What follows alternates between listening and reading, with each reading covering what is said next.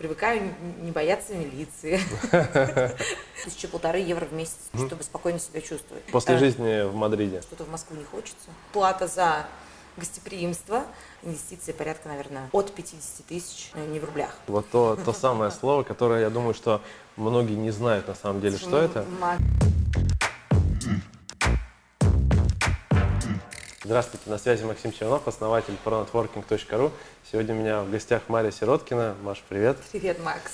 С Марией мы познакомились вот здесь, на Канарских островах, на, в замечательном городе Лас-Пальмас. И Марь здесь, здесь занимается бизнесом, в Москве занималась бизнесом. Сегодня мы поговорим, я хочу поговорить с тобой про две вещи. Первое – это э, бизнес за границей, а второе – это как работать удаленно. Это такая твоя, твоя ключевая тема. Моя любимая тема, на самом деле. Я по-прежнему все еще, самом деле, учусь, да, и учусь своих клиентов, учусь своих гостей, как это делать. Но что-то наверняка уже могу рассказать, да, да, да. Сто процентов. У тебя сейчас проект, который называется Restation. Да. Это коворкинг плюс коливинг э, здесь, в Лас-Пальмасе. Можешь прям в двух предложениях рассказать, что это такое? Эм, в двух предложениях это база, куда можно приехать, пожить и поработать удаленно э, вместе, скажем, с единомышленниками. То есть, чтобы не терять круг общения, э, приехать э, к своему комьюнити, скажем. Вот мы про комьюнити. Прикольно. А сколько ты этим занимаешься уже? Restation, на самом деле, в октябре исполнится как раз год, то есть это достаточно свежий проект. Вот именно в Лас-Пальмасе он уже, уже год существует. Uh-huh. Да. А, скажи, пожалуйста, как ты пришла к Лас-Пальмасу, почему именно здесь, и как родилась идея этого проекта? Я так понимаю, что ты закончила uh-huh. одну из топовых бизнес-школ, uh-huh. IE, которая находится в Мадриде. Вот э, в какой момент у тебя появилась идея этого бизнеса, потому что все-таки это довольно необычно, мне кажется, uh-huh. бизнес, которым, ну, он в тренде, наверное, но, в принципе, немного кто его делает. И как ты да. выбрал Лас-Пальмас? Ну, начну с простого, как я выбрала Лас-Пальмас. У меня немножко есть э, консалтингового бэкграунда, и на самом деле все было очень просто. Я сделала скоринговую табличку. Так. Это хороший метод, я тоже его использую. Да, да. И мы просто прошлись по 10-15 ключевым критериям, угу. и, скажем, э, я знала, что для меня было важно остаться в Европе, было важно остаться, скажем, в южной части, ну и так далее. То есть э, Лас-Пальмас выбрал, выиграл по расположению, здесь низкая сезональность, имеется в виду низкий сезонный фактор, да, то есть от лета-зимы э, приток, скажем, туристов, да, не меняется. Это городской пляж, это серф и много других очень приятных факторов которые, в общем-то, и вытянули Лас-Пальмас вперед Ибицы, вперед Майорки, вперед Барселоны и, и так далее. То есть ты рассматривала и городские location, такие как Барселона, и более такие курортные, что ли? Да, да. На самом деле было очень интересно как раз э, совместить город и курорт. Ты очень, на самом деле, правильно заметила, наверное, из моего последнего списка, да, а, потому что а, ну, я не готова да, жить в деревне, я знаю, что мне не нравится, и многим а, предпринимателям тоже будет достаточно скучно в деревенском комьюнити. Я прошу прощения всех деревенских комьюнити сейчас. Прошу но... прощения у соседей с Тенерифе. Да, да, да, да, да. Просим прощения соседей с Майорки в том числе и Уйбицы, которая на 90% зимой закрыта.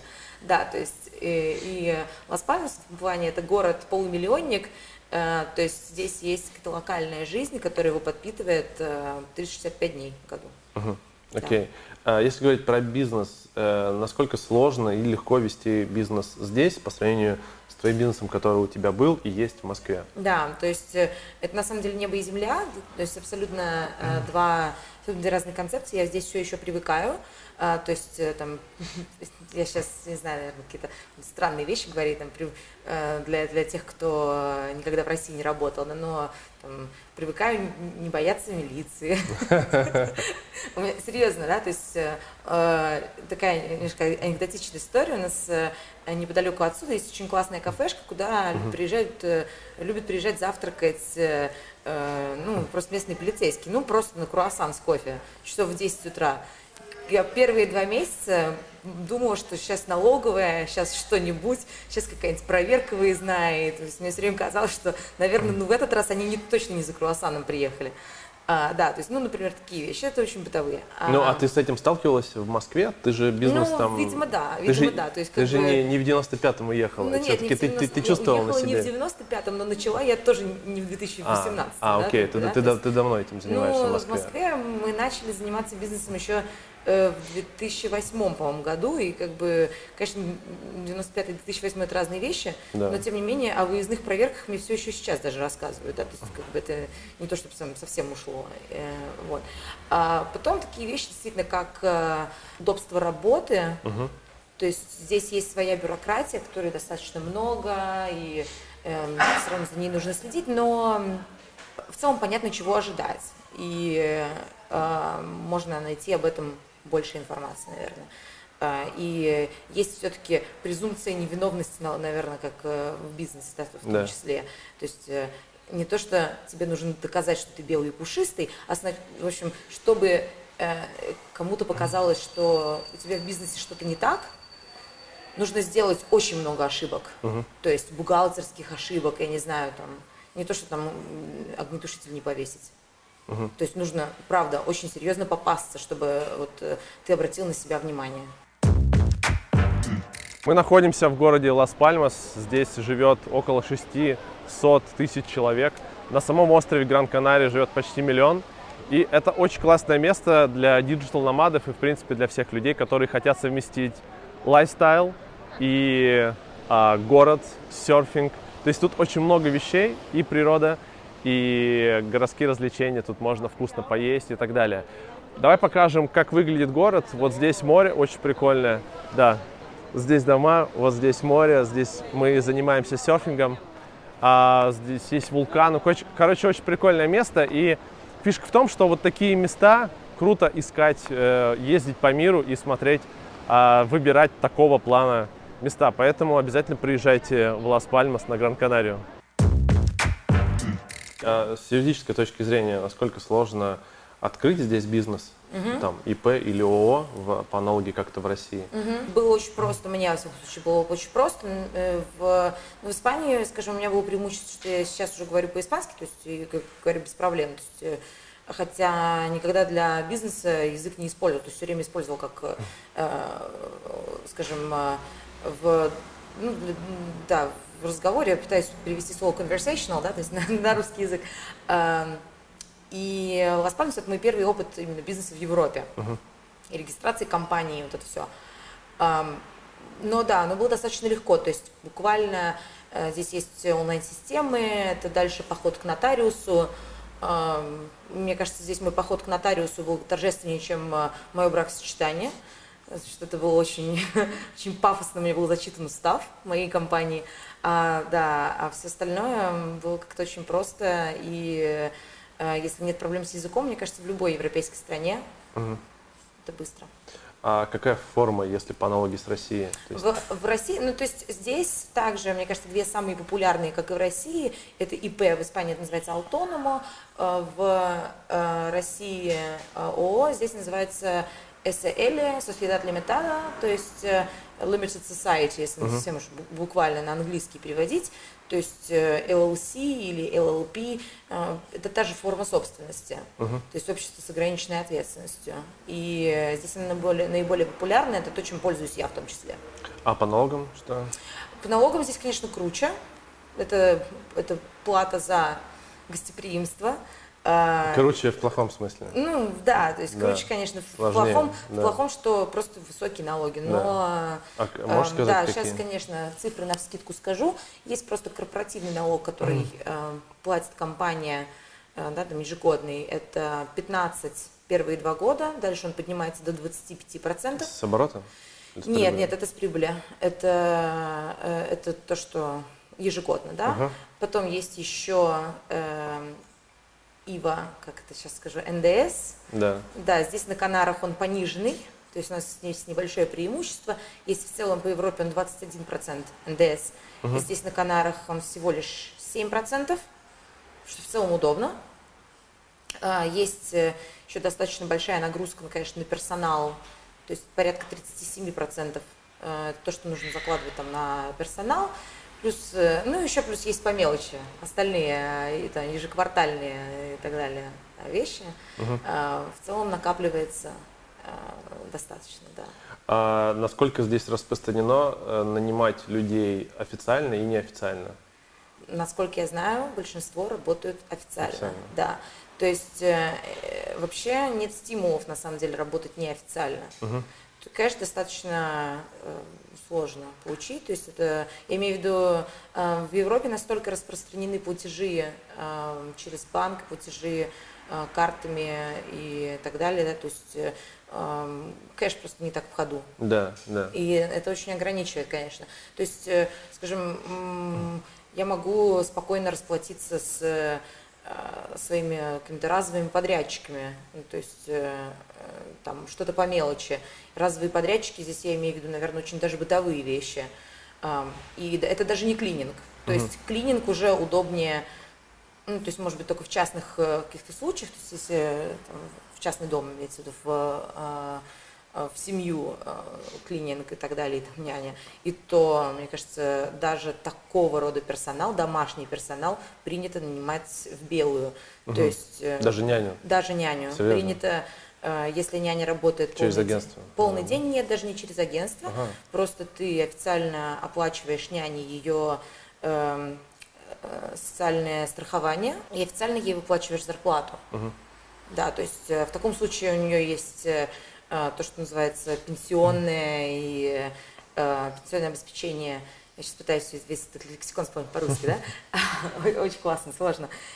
И пособие безработицы, да, то есть она как бы официально работает, но зарплату ей платит семья.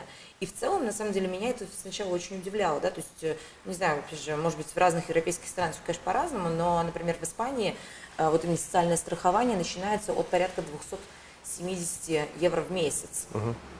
И это как бы, например, в случае домашнего персонала и также в случае там, э, любого э, не знаю, офисного сотрудника, это минимальная нагрузка, которую можешь, ты можешь нести. А, давай поговорим теперь про mm-hmm. непосредственно бизнес. Вот такой бизнес, как у тебя, он включает а, коворкинг – это вот место, да. где мы сейчас находимся. Да. Каливинг – это одно место еще или Да, несколько? то есть в нашем случае, конечно, Э, это, скажем, следующая стадия развития нашего проекта, куда мы постепенно движемся, чтобы это все объединить в, угу. в одну большую площадь, да, да. чтобы это был большой, большой дом и в целом там интересно вырасти там, несколько раз. в данном случае это несколько площадок. Ага. сейчас примерно, где мы находимся, это э, офисная площадка и э, рабочее место, и небольшое ивент-пространство. И в нашем случае еще есть 2-3 каливинг пространства, примерно такие, скажем, просторные а, квартиры, наверное, ближе всего это к квартирам. Угу. Окей. Okay. А сколько нужно на начальном этапе инвестиций, чтобы запустить подобный твоему проекту? Угу. Здесь зависит от формы собственности, то есть если приобретатели, скажем, брать в аренду или как-то, да, то есть с разной формой. Ну, видимо, аренда, я думаю, что ну, да, приобретать, конечно, наверное, здесь... на первом этапе это не, да, не очень, да, не очень есть, правильно. Да, то есть Э, и дальше, соответственно, все зависит, э, когда мы просто говорим про недвижимость, э, зависит от уровня, скажем, готовности этой недвижимости. Количество гостей, которые мы можем принять да. одновременно, это до 15 человек. Угу. То есть еди, единовременно. Угу. И вот примерно такого.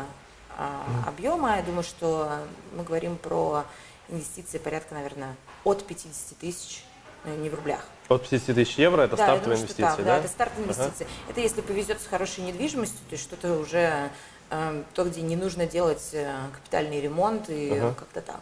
Ага. А какой считается приемлемый срок окупаемости вот в текущих реалиях рынка подобного проекта?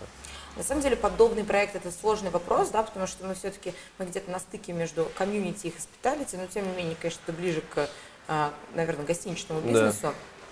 А, а, и Здесь э, мы тоже пытались э, э, ставить бенчмарк с разными видами бизнеса, но порядка, опять же, если это гостиничный бизнес, может быть, мы говорим про 3-5 лет. Угу. 3-5 я лет. Думаю, что, я думаю, что так, да, но здесь, опять же, очень сложно говорить про, про какие-то стандарты, потому что их еще на самом деле пока нет. Ага. А вот возвращаясь к моему первоначальному mm. вопросу, как прошла эта идея, а, именно вот сделать да, такой да. комьюнити, слэш, ну, коворкинг, всем uh-huh. понятно, там в Москве куча коворкингов uh-huh. и, и куча отелей. Да, а вот это пространство, соединить. которое, да, со, со, совмещение такое. Um, ну, идея была, на самом деле, uh, как-то давно она в зачаточном состоянии, потому что я как-то, когда первый раз поехала пожить э, и поработать э, откуда-нибудь, ну, скажем, сбежала из Москвы, знаешь, такое очень... Это в каком году было? Um, это было, наверное, может быть, 2011 12 ну не то, что прям первый вообще раз, то есть я до этого так избегала уже, да, но ага. это прям был как раз, когда, я, собственно, идея пришла. Да. В 2012 я поехала пожить в Коста-Рику, угу. и а, там мы совпали, нас было трое или четверо таких удаленно работающих, мы совпали на два месяца в одном гестхаусе. И как бы гестхаус был так себе, э, и, короче, нам очень много чего не хватало там, ну, не знаю, там не хватало кухни, не хватало холодильника, и, в общем-то, как раз появилась идея, что вот если люди уже так делают, то, наверное, они могут делать не только вот в этой деревне в Коста-Рике, да, а можно где-нибудь в нормальном месте, угу. и так, чтобы были кухни, холодильники, там, Wi-Fi хороший. Wi-Fi хороший, да, но как раз с Wi-Fi там проблем не было, а вот с кухнями и холодильниками это очень реально портило жизнь. Угу. И вот когда как раз стало понятно, что нужно избавляться от э, э, вот такого трения в бытовых вопросах, и вот хотя бы в бытовых вопросах э, э, убрать, чтобы фокус оставался на, на важном, да, там, на комьюнити, на бизнесе, на себе, там, на саморазвитии. Вот то, что мы делаем, мы убираем, мы убираем эту терку. Угу. То есть эта идея тебе пришла еще до MBA? Да, да, эта идея еще была там, но потом я никогда, на самом деле, к ней серьезно не относилась. Ага. То есть, ну, э, да. А, а потом, собственно, стало понятно, что что-то в Москву не хочется. Да. после MBA. Да. После жизни в Мадриде. Да, после жизни в Мадриде, да. после MBA, после того, как, знаешь, там все э, однокашники начали, э, собственно, возвращаться в свой консалтинг и да, так да. далее, это стало все очень страшно выглядеть, и так и нет. Слушай, а это вообще масштабируемая история? То есть, ну, там, наверное, многие, кто учился на MBA, э, там думали про какие-то стартапы, такие классические, там, digital стартапы. Ну да. А, вот твоя история, насколько ты видишь, что она может во-первых, существовать без тебя, во-вторых, mm-hmm. она может развиться во что-то большое. Ну, вот насчет существовать без меня, мне кажется, я как раз сейчас буду тестировать в следующие там, э, через месяц уже смогу тебе рассказать, насколько это, насколько это возможно. Но э, вот в это я на самом деле верю, потому что я верю в силу команды, у меня отличная команда и ребята, которые э, здесь на месте уже вот все как-то сформировалось. У меня не было команды, по сути, раньше. А кто в команде, прости? Да, не, нет, это, это не, не русскоязычные? Нет, нет, разные, нет, нет, это просто... Разные страны? Да, да, это абсолютно разные Из ребята. каких стран? То есть э, э, у меня есть мой, моя, скажем так, напарница, консультант э, из Штатов, она uh-huh. из Майами, э, и, собственно, есть ключевая моя поддержка отсюда, именно, да, то есть местные. Ага. Они, вот. они испанцы? Да, да, да. да. Ага. Ну и, скажем, испанцы ну, такие очень международные в том плане, что все путешествовали, все поработали откуда-то, все угу. эм, пожили и тоже знают, разделяют этот образ жизни. Ну, в общем, да, то есть вот команда, поэтому придется протестировать, потому что, да, мне скоро как-то, наверное, нужно немножко будет хотя бы там в больницу за следующим ребенком съездить. Да. Вот, так, да, несмотря на то, что там, я никуда не планирую там, уходить на три года, но хотя бы на месяц мне нужно будет себя прийти. Вообще пожить в разных странах – это очень крутая штука, именно пожить, не съездить в отпуск, а минимум месяц приехать в какое-то место и попробовать пожить как локал. Это супер развивает, во-первых, кругозор, во-вторых, такую некую терпимость по отношению к другим людям. И если, неважно, вы работаете на кого-то или вы занимаетесь бизнесом, у вас должна быть толерантность и терпимость к людям, потому что у вас будет очень много контрагентов, начальников, а, партнеров, которые вам не очень, не очень подходят там, по характеру, по темпераменту.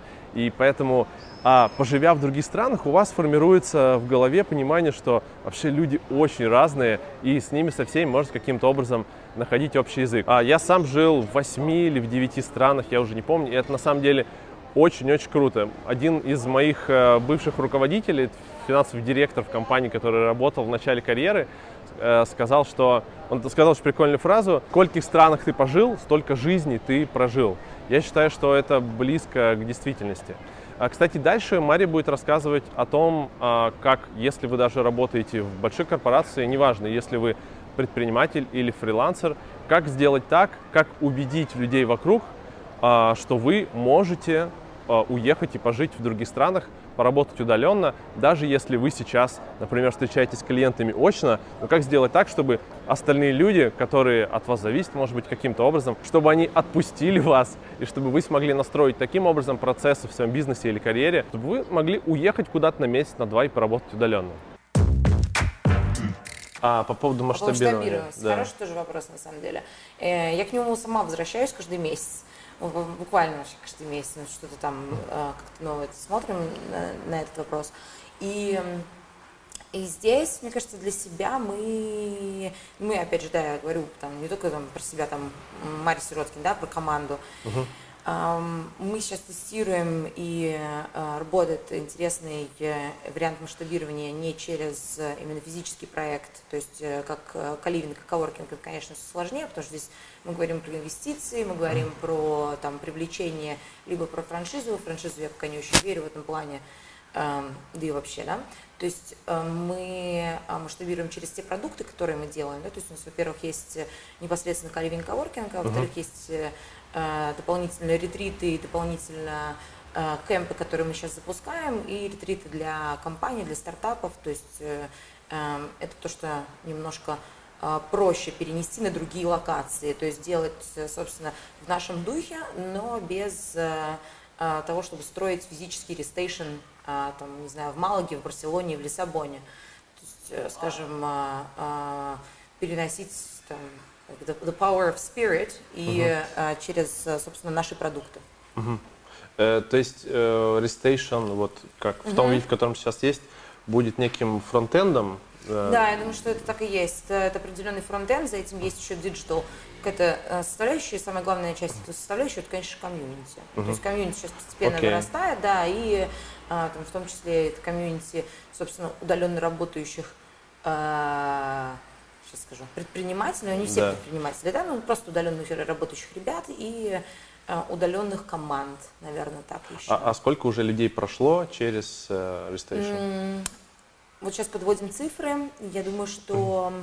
порядка, включая там Каливин Коворкинг, нас было за год, ну, может быть, порядка 350. Ну, uh-huh. то есть достаточно, не то, что совсем, ну, не знаю, я для первого года этим довольна. Для uh-huh. наших мощностей то есть, э, э, да.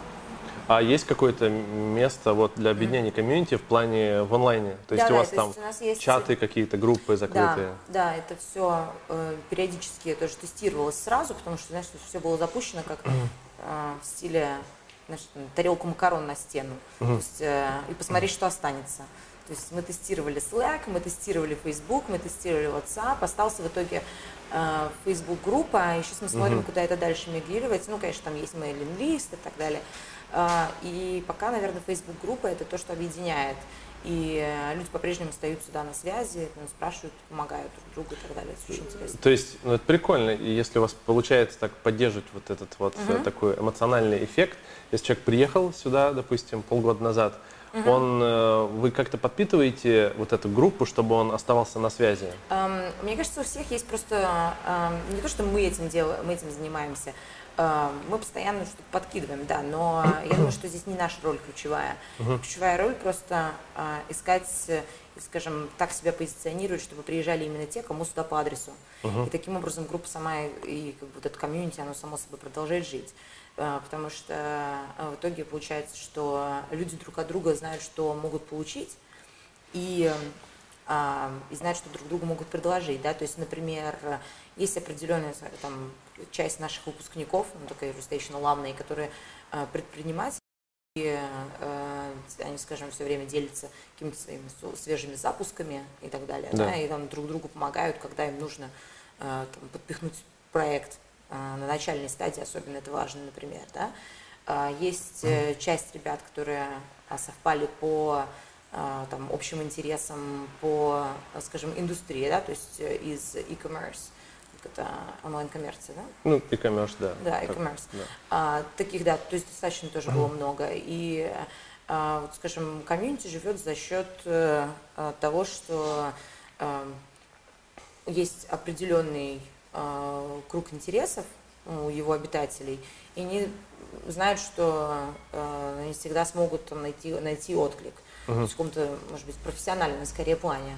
Э, то есть э, получить поддержку, ответ на вопрос или там, я не знаю, если у кого-то важный жизненный майлстоун, то да, это, это конечно, не уровень бизнес-школы, хотя на самом деле я могу сказать, что сейчас у меня прошло два года после бизнес-школы, не то, что у меня онлайн-комьюнити моей бизнес-школы, это прям ну, вообще вау, это, а, классное сообщество, но оно не на ежедневной основе. Uh-huh. То есть не то, что я там могу туда прийти, не знаю, поплакать. Там, мои выпускники. Вот, да, ну ага. примерно так, да. кстати, кстати, может быть хорошая идея вам добавлять еще какую-то образовательную составляющую в ваш комьюнити. Да, на самом деле есть такая сейчас идея в разработке, а, и как раз, собственно, к тем кемпам и ретритам, да. что мы получили фидбэк, что интересно получ... иметь какое-то продолжение банкета. Угу. Ну, то есть, а, когда все разъехались, ну что дальше, да, а, и хочется что-то дальше. И вот как раз эта вот образовательная онлайн-составляющая, Угу. Да, да, да. Сейчас смотрим как раз, э, какие, собственно, ниши наиболее интересные. Может быть, вы можете там брать у кого-то, там, выкупать права на видеокурсы или просто угу. покупать контент и как на там темы основные ваших участников, там, e-commerce, там, informational да. marketing – и каким-то образом это там вкидывать периодически, чтобы люди потребляли этот контент. Да, но э, и на самом деле это как один из вариантов. Сейчас мы рассматриваем вариант э, такой content co-creation, то есть совместно с нашими э, резидентами да. э, разрабатывать какие-то топики и делать этот контент э, доступным, в общем-то, как для них, так и для нас.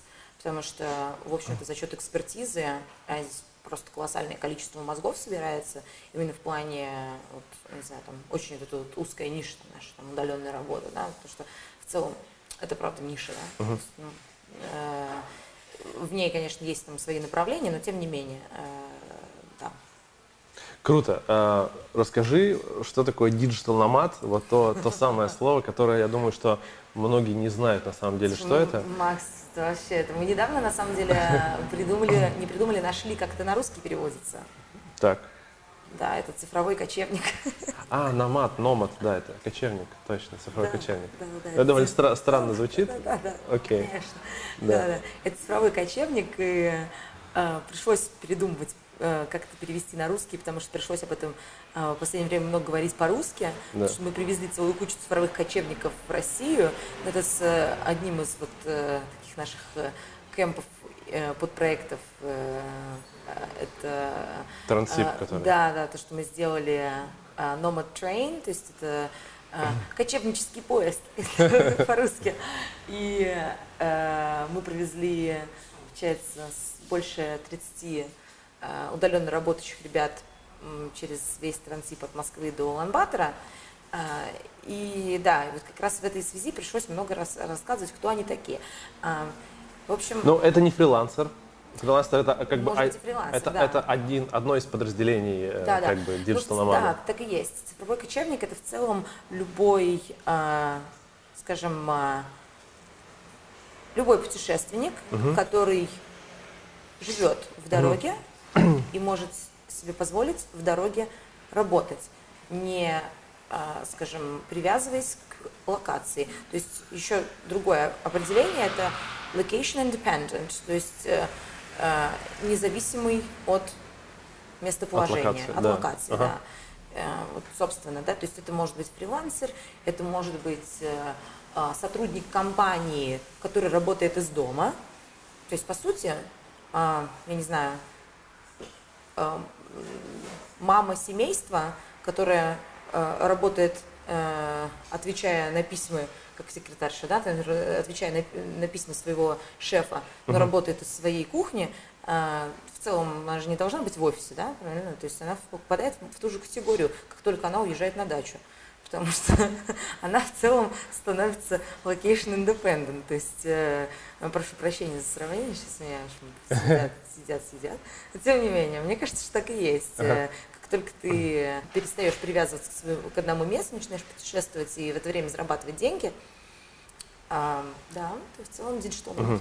Поздравляю. То есть digital nomad ом может быть э, работник компании, который может работать удаленно. Это может быть а, дизайнер или программист или Да. любой специалист, который работает, Да, например, на нескольких клиентов. э, Может быть, э, переводчик, может Консультант, быть, редактор, переводчик. да, Ага, да. может быть, э, э, да, достаточно широкий, на самом деле, у- э, Ага. спектр специальностей. Это может быть предприниматель. Это может быть Например, предприниматель. и я, я понял, что я тоже, наверное, digital nomad. Конечно, я думаю, что что это ты до сих пор еще не знал, да, да, да.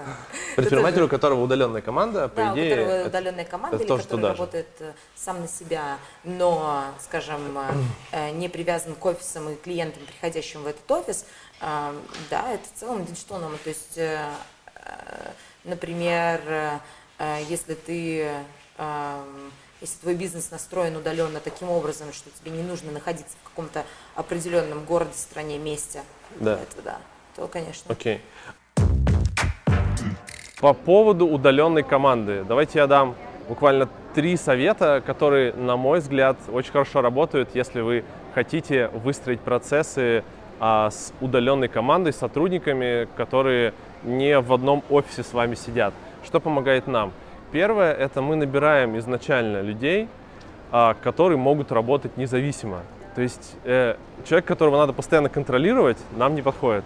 Нам нужны свободные, свободолюбивые люди, которые могут работать без жесткого контроля. И, в принципе, это, на мой взгляд, идеальный портрет сотрудников. Поэтому, если вы выстраиваете удаленную команду, то попробуйте подбирать таких людей. Второе, мы людей тренируем и обучаем. А почему это важно? Это дополнительная мотивация. То есть понятно, что есть некая денежная мотивация, есть э, мотивация эмоциональная, когда человеку нравится работать, но когда вы обучаете, это в купе а, со всем остальным приносит очень бол- большие плоды, и человек а, в чем, в чем проблема, когда человек работает не в офисе? У него может, вместе с другими людьми, у него может э, падать уровень внутренней энергии, уровень внутренней заинтересованности, поэтому вам надо больше подпитывать человека, если вы работаете с ним удаленно. Собственно, это фактор номер два. И фактор номер три – это четкие прописанные обязанности. То есть сначала вы работаете с эмоциями, с мотивацией и так далее, но потом, чтобы у вас появилась структура и чтобы вы могли облегчить жизнь ваших сотрудников, сделайте так, чтобы они прописали все, что они делают, вычлените из этого фокусные вещи, вычлените из этого неважные вещи, и у людей тогда будет четкое понимание в голове, что им надо делать. Поэтому удаленные команды и их выстраивание это вполне реальная вещь. Если вам это нужно, то вы точно сможете это сделать. А вот ты много с ребятами разговариваешь, общаешься. А какие страхи или проблемы есть у людей, которые перестают жить в одном месте и начинают путешествовать и вот становятся digital nomad ами? Ну, опять же, да, здесь зависит от того, какой у них профиль. Мне кажется, если, если это фрилансер, это такой самый тяжелый вообще профиль, потому что отвалился клиент и все. И Да. начались страхи и проблемы. Да. Ну, правда. Ну, то есть, есть особенно э, фрилансер начинающий, потому что есть фрилансеры, у которых ну, не будет никак- никогда проблем с клиентами, если уже налажен поток, или да, есть фрилансер с другой проблемой, слишком много клиентов, и ну, ты приехал на прекрасный остров, а нет времени там, сходить на прекрасный пляж. Да. А, потому что только есть одни клиенты. Ну, то есть э, есть, да, проблемы финансового характера, если это, эм, скажем, номады первого года, корпоративные лестницы. А, А сколько стоит, окей, давай сразу по цифрам, сколько стоит месяц жизни, допустим, вот здесь у вас? Если э, приезжать к нам, жить месяц у нас, то, скажем, просто коворкинг, каливинг, ну и все, что, да, то есть все, что нужно для жизни, э, все эти базовые вещи, за исключением э, еды, там, ну, естественно, там кофе в офисе за еду я не считаю, там кофе Да. и фрукты в офисе, это все как бы э, не питание. То есть э, можно уложиться в э, 840 евро в месяц. Э, Да, это если приезжать к нам. А если, ну, там, скажем, добавить еще плюс питание, ну, что в целом человек должен где-то, ну, тысячи полторы евро в месяц получать, чтобы спокойно себя чувствовать. Ну, хотя бы, да? Как-то так. Это если у вас.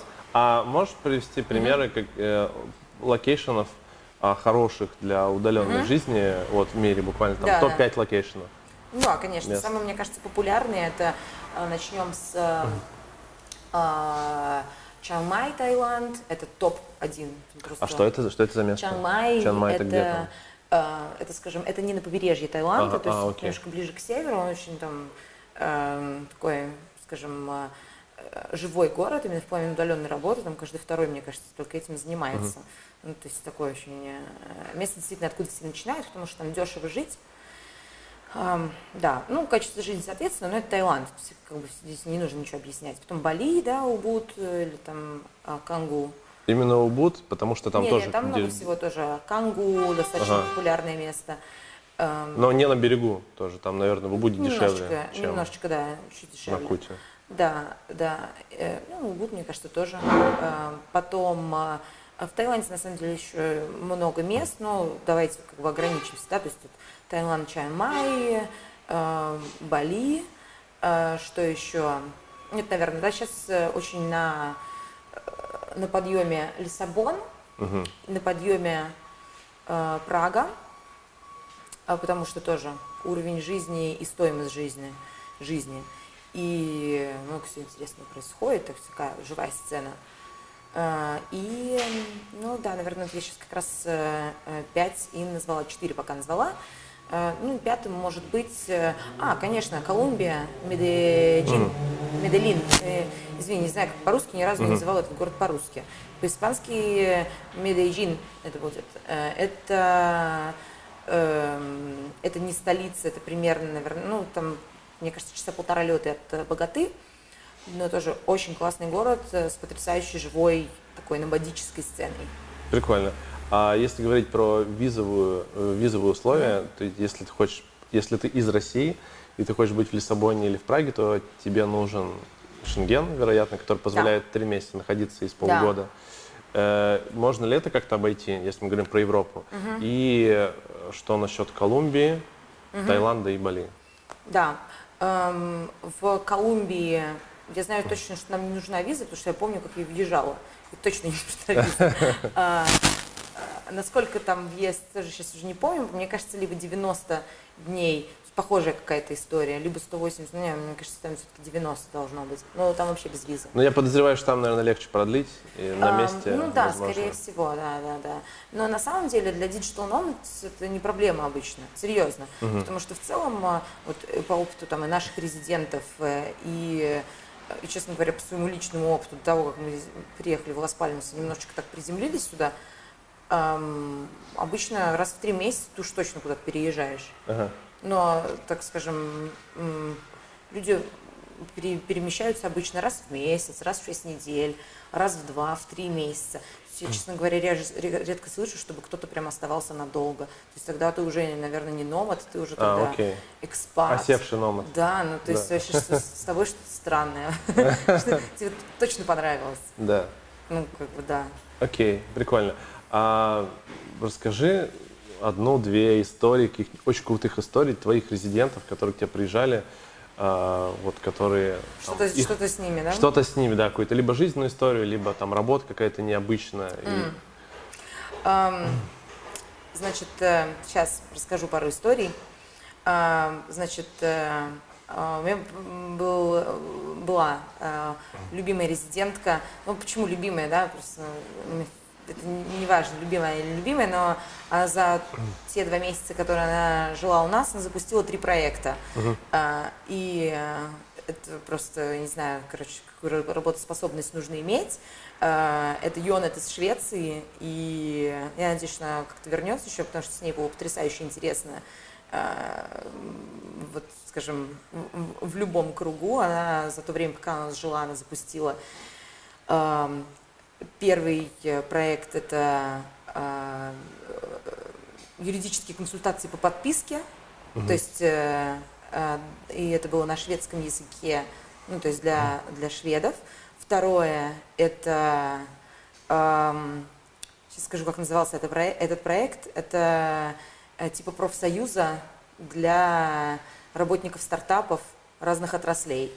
Э, и третий проект я сейчас уже не помню, но да, там что-то, что-то. А, и еще третий проект это Ever Learners, который тоже сейчас можно еще найти э, в сети.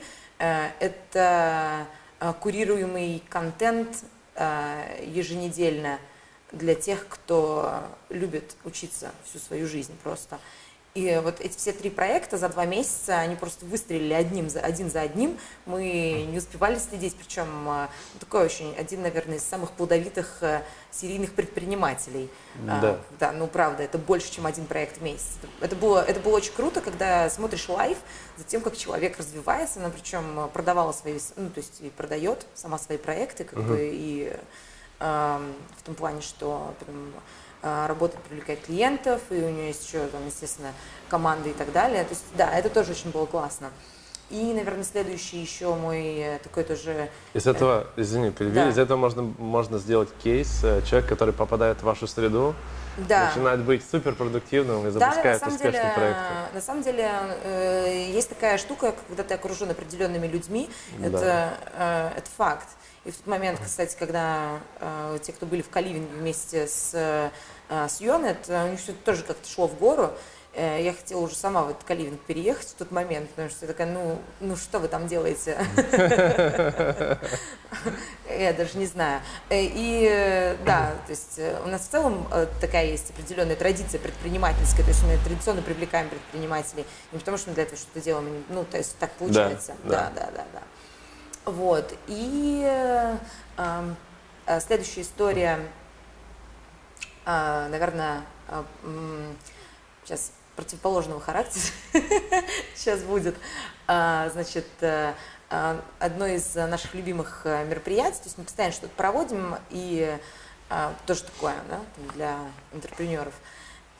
Это Focus 55, это 55 часов непрерывной работы над проектом. То есть когда ты на 55 часов а, начиная, например, со среды вечера и ну, там на самом деле с, да, со среды утра, извини, пожалуйста. С среды угу. утра, вот считаем, до вечера, 55 часов. До вечера пятницы. Ну, считай, пятница 3 часа дня, начиная в 8, да. 8 утра в среду угу. и заканчивая э, в пятницу в 3 часа, угу. э, да, в 3 часа дня. Ты эти 55 часов целиком полностью посвящаешь какому-то проекту. Э, и э, работает группа э, из человек 8, каждый над своим проектом.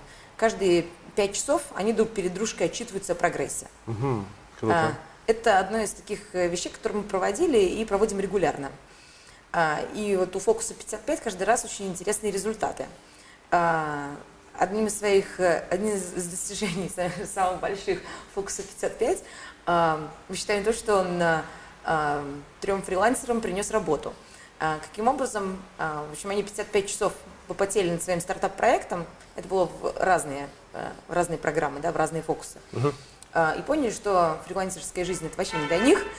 После этого начали отправлять э, резюме и успешно нашли работу. Все в разных частях, да, но в общем, да, вот так. Как можно за 55 часов э, изменить свою жизнь mm и понять, что, может быть, она вообще, то, что ты сейчас делаешь, да, это не для тебя. Это не то. Кстати, по поводу окружения. Я всегда говорю, что окружение супер влияет на то, чего вы добиваетесь. А у нас, кстати, в Академии нетворкинга, кроме того, что у нас очень крутая тусовка и крутое окружение, у нас есть еще такой формат, как мастер-майнды. Про что говорила Мария? Про то, что когда вы находитесь а, рядом с другими людьми, которые вас могут замотивировать, и еще посмотреть, может быть, на вашу задачу со стороны, вы можете быстрее гораздо решить вашу задачу. Собственно, у нас есть формат, который вы можете сами использовать. Мастер-майнды — это когда вы собираете, или для вас кто-то собирает 5-6 человек, и вы друг с другом делитесь своими задачами, вопросами, и люди со стороны устраивают такой брейнсторм, они думают, как решить вашу задачу. Офигенный формат. Если вы это делаете в правильном окружении, то это особенно полезно. Кстати, если вы еще у нас не в Академии, то посмотрите под этим видео. Мы положим ссылку на Академию под это видео. Если набор идет, то вписывайтесь. Там у нас очень круто. И с точки зрения окружения, и с точки зрения вот такого формата, как мастер-майнды, про который я вам только что рассказал. А есть у вас сотрудники компании, может быть, каких-то известных mm-hmm. компаний, кто у вас, кто к вам приезжает? Ну, постоянно, на самом деле. То есть, э, э, мне кажется, э, да, вот один из, одна из первых э, сотрудников, э, удаленных сотрудников Mail.ru, э, mm-hmm. да, одна из девочек-аналитиков э, как-то к нам приезжала на несколько недель было очень здорово. Прикольно. Это, Это она приезжала не в отпуск, она работала? Да, да, да. То есть да. она работала удаленно отсюда на Mail.ru. Он был очень, ну, не знаю, мне кажется, все было успешно. Uh-huh. А, да, обоюдно.